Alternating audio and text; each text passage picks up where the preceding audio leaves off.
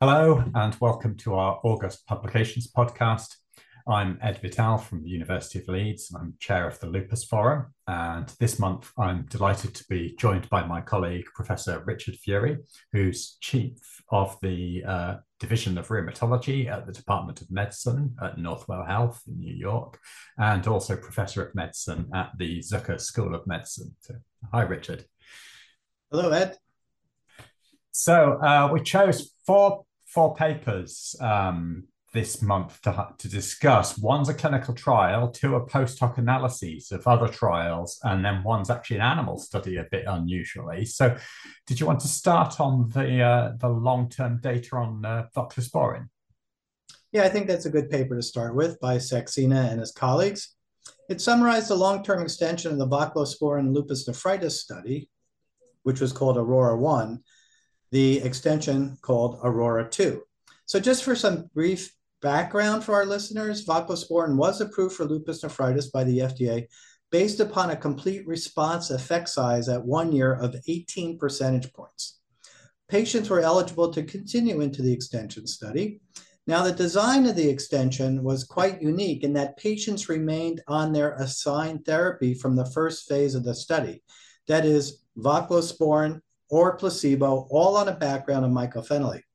Of those remaining on voclosporin, the majority were taking 27.5 milligrams twice per day. And the only other uh, placebo controlled extension study in lupus that I can think of was the long term extension following the first phase of the anifrolumab lupus studies. So this kind of design is somewhat unique. This paper reported on two years of data, both safety and efficacy, 216 patients transitioned into this extension, representing about 85% of those who completed the first phase of the study. And of those who enrolled in the extension, a similar percentage, about 86%, completed two years of study. One of the most interesting questions to be addressed was whether chronic administration of voclosporin was potentially nephrotoxic and might impact the GFR. And although 12% of patients in the voclosporin group had a 30% or greater reduction in their GFR, 10% in the control group had similar GFR reductions. But in aggregate, the slope of GFR over the two years was pretty flat, minus 0.2 mLs per minute for the voclosporin group, whereas the control group had a slope of minus 5 mLs per minute. The bottom line was that long-term voclosporin was safe, it was well tolerated, it seemed to be efficacious. And although there were slightly more patients in the voclosporin group who developed hypertension, the difference was quite small. There were greater reductions in proteinuria and more complete responders in the voclosporin group, 50% versus 40% in the placebo group. Okay, great. So uh, that, yeah, like as you say, that that maintenance of the randomization is really useful thing to have in long-term studies, isn't it? Because we're always left with wondering who's still in the study towards the end of the extension period, and our bias is starting to appear. And I, I particularly looked at the infection rate here because there's an interesting story, isn't there, with the phase two data on voclosporin compared to the original phase three. Yeah, well, in the extension, infection, adverse events, and serious infections were quite similar between the two groups. And there was an interesting observation about COVID, and I guess there is some in vitro data that that this drug, voclosporin, might be protective against COVID. So anyway, uh, so back to COVID infections. Uh, there were fewer COVID infections in the voclosporin group, and there were three deaths due to COVID in this study, but they were all in the control group. So we need to see more uh, evaluation of this class of drugs, or particularly voclosporin, as far as its relationship to COVID. Yeah, because there was this phase two data that suggested there may be some really serious safety signals with voclosporin, but I think the conclusion of that wasn't it was that it was it was only because there was a slightly strange there were there were people who had a lot of comorbidities falling into certain groups and things like that. So, uh, and then that never that didn't come out in the phase three at all. And then here you've got this potentially even some, you know, quite reassuring safety with voclosporin. Um, yeah, you're absolutely right. I mean, a large number of deaths in the phase two, actually in the lower of the two doses. Yeah. But that was not seen in phase three, nor was it seen in the extension. There were four de- deaths overall in the extension study, but they were all in the control group. Yeah, yeah. So and, and yeah. So and then um, and what do you feel overall about the kind of response rates that were achieved in this study? Well, I feel good and bad. so 18 percentage point effect size in Aurora 1, you know, we kill for that in lupus nephritis, but it still leaves the majority of our patients with lupus nephritis not achieving our goal. And so we still need to do better, but it's just gratifying because I've been doing this for decades now to see two new drugs approved for lupus nephritis. Yeah, yeah, that was exactly what I thought. I thought the main thing I'm noticing in here is how bad the standard of care is, actually, because patient standard of care we've had for a long time is mycophenolate plus steroids or maybe cyclophosphamide plus steroids. And, and you don't hit many of the targets you're meant to be hitting with just that. So I think combining with something is a good idea. Okay, so um, on to the next study. So this is the this is the post hoc analysis of the of the Bliss LN study. So this exactly as you said, we've got two two licensed drugs here for lupus nephritis, and this is the other one. So belimumab was licensed as an add-on to standard of care. Um, so that could be mycophenolate or cyclophosphamide in this in this study. They allowed both. Um, uh, so uh, in addition to standard of care, you've got belimumab or placebo, and the studies that have been published so far showed that belimumab was associated with higher rates of renal response and lower rates of flares. So we've got a license based on that.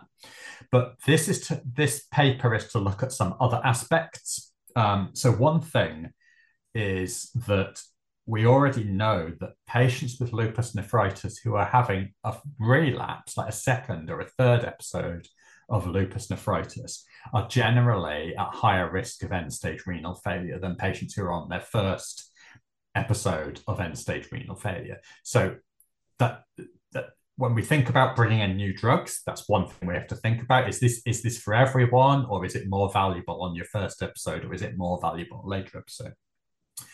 And then the second thing that's being looked at in this study is about the way that the glucocorticoids are given, because um, in in some people will give intravenous methylprednisolone and then oral steroids, and other people will not. They will just go straight to oral steroids on their own. There's a bit of evidence in the past that if you do the the IV pulse plus a medium dose of glucocorticoids, it may be better than a, a high dose of glucocorticoids from the start. Um, and in this study, that was optional. So that's another thing that's been looked at as a post hoc analysis: is what difference do these um, do, do these two do these groups make? Firstly, looking at patients who are having a new episode versus patients who are relapsing. So, on the response rates for that new versus relapse. So, if you just look at the placebo arms, as you might expect, the patients who are on a relapse are doing a bit less well than the patients who are on a first episode of lupus nephritis.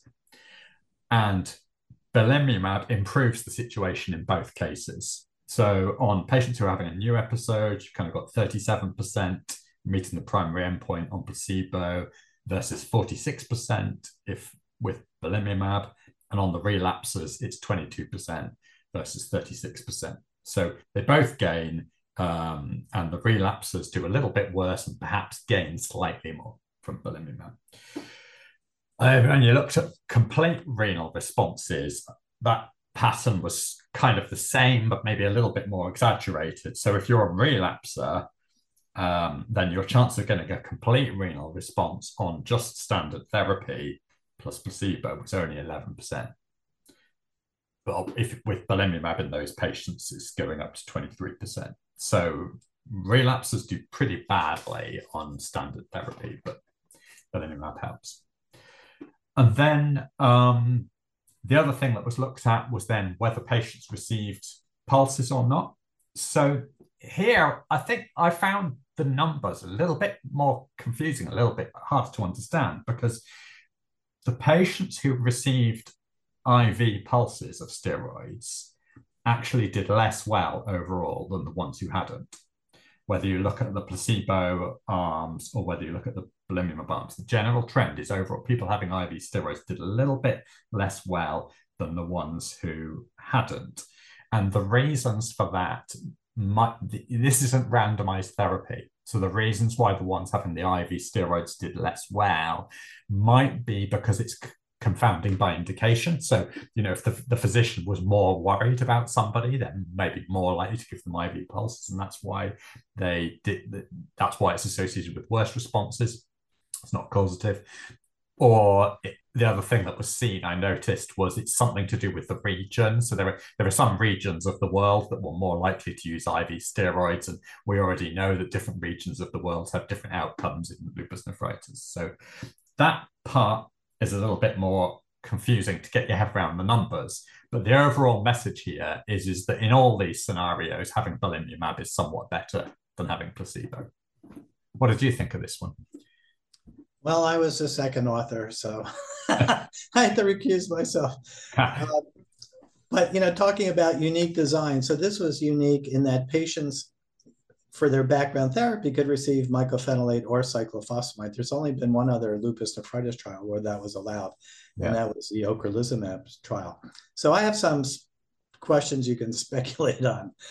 So because they could receive mycophenolate or cyclophosphamide as background therapy, uh, I'm just wondering, so a greater proportion of the patients in the relapse group receive cyclophosphamide compared to the newly diagnosed group. And it gets to pretty much what you just talked about. So I just wonder if this uh, discordance between use of cyclophosphamide could have been responsible for the greater response rates in the relapse group compared to the newly diagnosed group.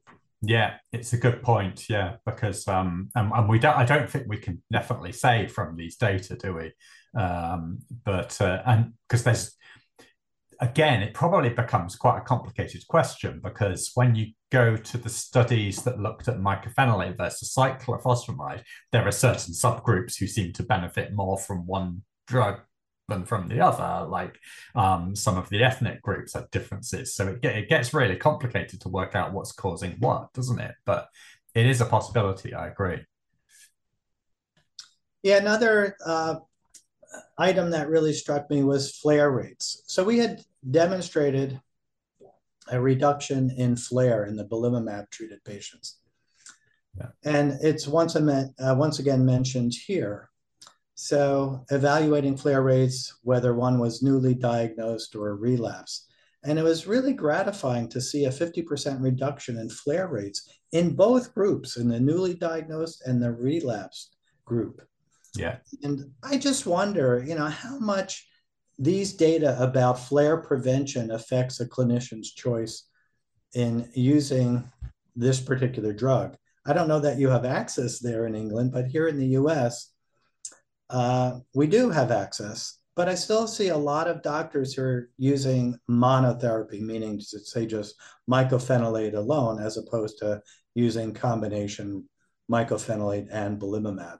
Any thoughts about yeah. whether the flare rate has impacted people's I mean, decision making? Yeah, I think the data on the flare rates is re- it is to me very persuasive. Um, and again, it gets back to that point. One episode of lupus nephritis, you're going to lose some nephrons, even if you get a good outcome from your therapy but that'll be okay. But once you start getting second, third, then your long term, you know, lifetime outcome of your of your of your your, your renal outcome is is is getting worse every time. So preventing flares is really important, and I think we know that if you have mycophenolate alone, there is there is still a significant uh, as a maintenance therapy like we used to do. There is still a significant flare rate, um, and it's it's unclear how long you really should continue mycophenolate, whether there's a safe time to stop. So, yeah, to me, um, having other drugs that maintain the ben- maintain response over time is definitely valuable.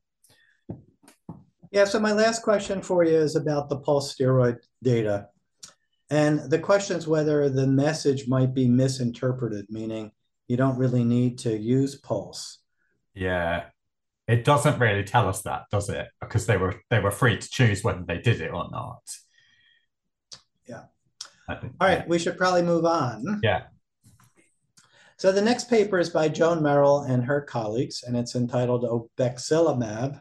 It's hard to pronounce. I may say Obexi yeah. in this podcast. Uh, so this Obexi is a monoclonal antibody that has a dual mechanism of action. It targets CD19, but in addition, it binds the Fc gamma R2b receptor, which is an inhibitory receptor. So this molecule is not cytolytic, but it downregulates B cells, plasmablasts, and plasma cells. And the design was a bit atypical, but very creative. It enrolled patients with active lupus, treated them with intramuscular steroids, so the so-called BOLD, B-O-L-D design, mm. and withdrew their immunosuppressants. Patients could remain on 10 milligrams or less of prednisone, and they could remain on hydroxychloroquine. Those who improved were then randomized to Obexi or placebo. And the endpoint, which was at week 32, was a unique endpoint. It was the proportion of patients without loss of improvement. And loss of improvement was defined as a four point or greater increase in SLEDAI, a new or worse BILAG A or B. And although 42% of the Obexi group achieved this endpoint compared to just 29% in the placebo group, the difference was not statistically significant. However, the time to loss of improvement was prolonged in the treatment arm. Now, looking at some of the pharmacodynamics, they found that CD19 receptor occupancy, greater than 90%, was maintained in the treatment group throughout the study. And there was a 50% reduction in B cells in those who received Obexi treatment. The investigators also used gene array analysis and identified a group of patients that responded to drug. So I'm not sure about the fate of this drug. CD19 certainly as a target has received a lot of attention recently.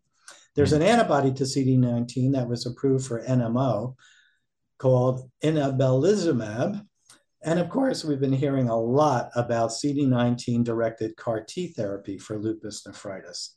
Yeah. So, yeah, I think a CD20, there's going to be, you know, very positive data, hopefully presented in the next couple of years with very potent B cell depleters, though they're targeting CD20. And we'll see what happens with those that target CD19. Yeah, so it, it, it is interesting this design, isn't it? Um, and I was kind of thinking about the potential advantages of doing this, and I sort of thought, well, maybe one one is that we know in lupus trials you get a lot of high placebo responses. And I think one of the reasons you get a lot of high placebo responses is you you tend to recruit everyone on their worst ever day. So you know the only way they the only thing they can do is regress to the mean and naturally improve. And you also tend to recruit patients who have a, a lot of skin and joint disease and not a lot of other organs. So I was kind of thinking, is that one of the advantages here that if you look for worsening instead of improvement, you're getting away from that regression to the mean? and maybe you'll start to see flares in other organs, not just skin and joints. I, I thought about that, but I don't know if that's exactly how this trial is functioning, really.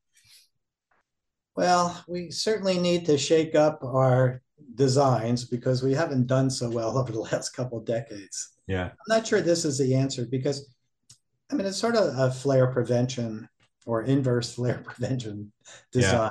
And you're always held hostage to the flare rate, and that is risky. Because you don't know what it's going to be for any given group of people. Yeah, yeah, exactly.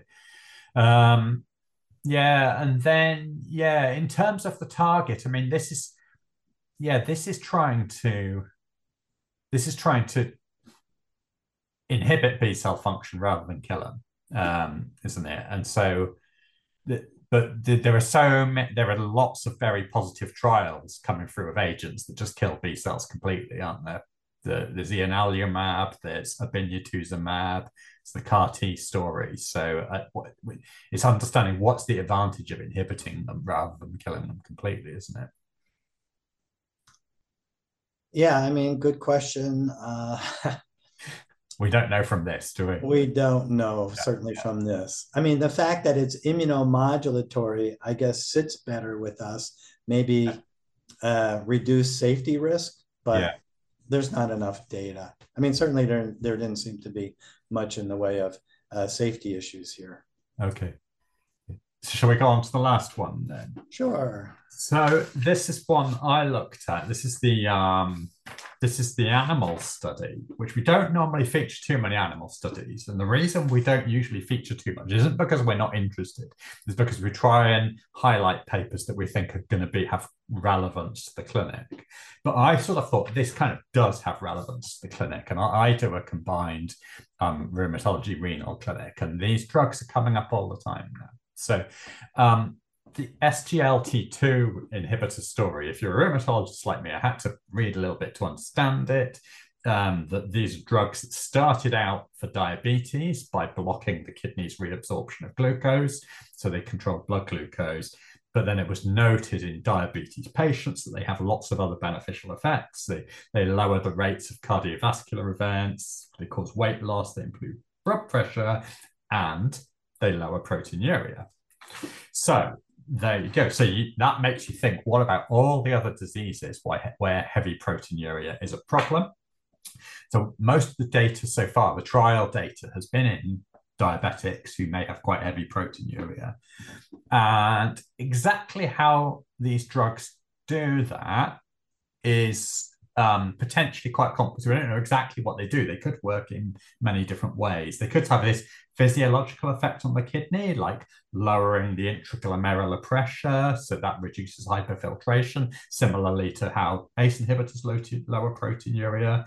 But then they could do completely different things, like they could improve the fitness of tubular epithelial cells by reducing their energy consumption, improving their mitochondrial function, less oxidative stress, etc. And they may do things to podocytes.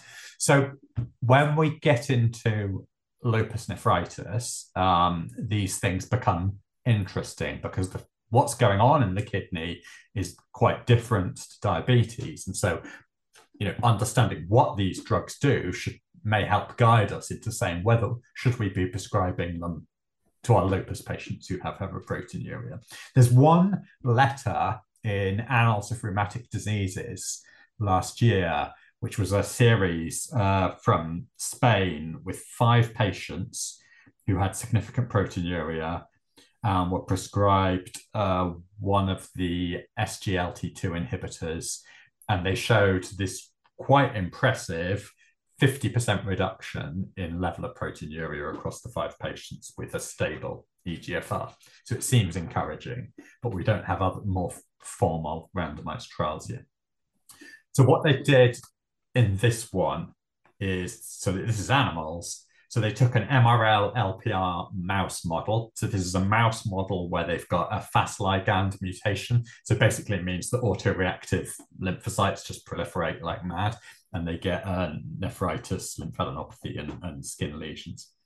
And they they got some of these mice and they randomly assigned them to um, so one of the SGLT2 inhibitors, or just vehicle placebo.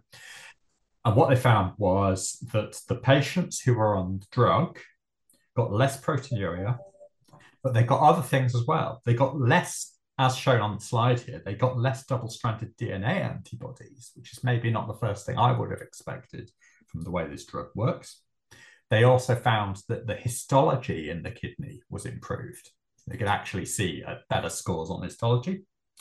Then they did some RNA sequencing analysis and they found that the gene set enrichment analysis showed less op- apoptosis, less complement activation, less inflammation, less oxidative damage.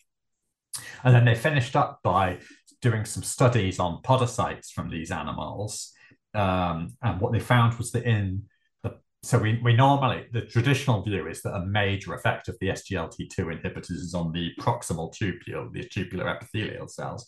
But here what we see is that the podocytes are also expressing this molecule. The more they express it, the more podocytopathy the patients have and the drug seems to protect improve the podocytopathy in a few different ways it make, reduces their apoptosis it reduces their nlrp three inflammasome, and it increases autophagy, which is this kind of self cleaning mechanism inside cells. Um, so basically, the conclusion here is that SGLT2 inhibitors look like, at least in animals, they are good drugs for lupus nephritis, consist with consistent with the previous study with the, the, the case series we saw, saw last year, but that the benefits may be more wide ranging than just making you excrete less protein. They could actually really change the inflammatory process and the histology in the kidney and improve the podocytopathy. So that's why I highlight it because in my combined clinic, we're often talking about whether to prescribe these drugs. And I thought this this helps me understand, you know, what I'm doing with them.